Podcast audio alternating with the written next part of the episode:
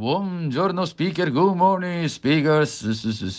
A molti, a molti piace scrivere e diventare, che ne so, il prossimo eh, Dante Alighieri oppure eh, Francesco Petrarca. Se tu sei uno di quelli, mi raccomando, non farlo quando stai preparando le slide. Eh, cioè, a parte che raggiungere i livelli dei signori di qui sopra, vabbè, noi potremmo trovare qualcuno che ci piaccia, non so che si chiami Laura nel caso di Petrarca, quello è, è semplice, ma scrivere come Francesco Petrarca, insomma, no, non è così. Però, a parte questo, qualcuno potrebbe anche dirmi, sì, vabbè, ma io eh, ho il, il PowerPoint, mi dà la possibilità di aggiungere del testo, quindi posso mettere testo, io posso diventare Petrarca? No No, anche se sei bravo in quella maniera, non serve tutto quel testo. Dobbiamo darci una regolata. Quelle cacchie di slide piene di testo sono inutili. E tra l'altro eh, trattano il pubblico come se fosse uno stupido. Per quale motivo? Perché che motivo c'è appunto di scrivere tutto quel testo? Arrivo lì, mi metto di spalle e leggo insieme alle persone.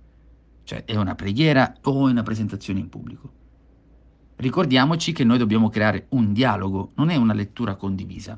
Comunque, eh, tornando a quello che è il nostro PowerPoint, che nasce progettato, dico PowerPoint, ma vale lo stesso per Keynote in caso di Mac, è progettato per spiegare concetti in termini visivi, che non possono essere spiegati in altro modo. Un agente immobiliare potrebbe mostrare una casa, un chirurgo mostra i passaggi di una procedura medica, un economista mostra un grafico piuttosto che menzionare numeri infiniti, anche qui grafico, una porzione di grafico, non un grafico immenso. La chiave però è utilizzare questo strumento in modo visivo, visivo, mostrare un'immagine visiva forte che poi aggiungiamo quel concetto. Quindi scegliamo questa foto, ok? La scegliamo, foto significativa che catturi l'attenzione, in base ovviamente al contesto.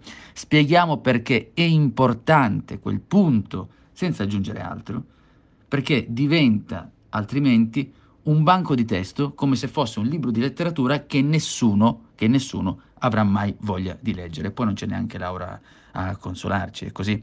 È tutto per oggi, io sono Giuseppe Franco, mi puoi trovare a www.metodo4s.it, ma ti lascio anche qui dei link se volessi approfondire. Mobile phone companies say they offer home internet.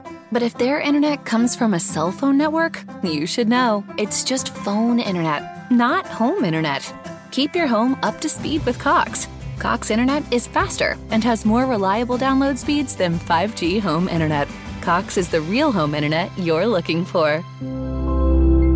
Based on Cox analysis of Ookla speed test intelligence data Q3 2022 and Cox serviceable areas, visit cox.com/internet for details.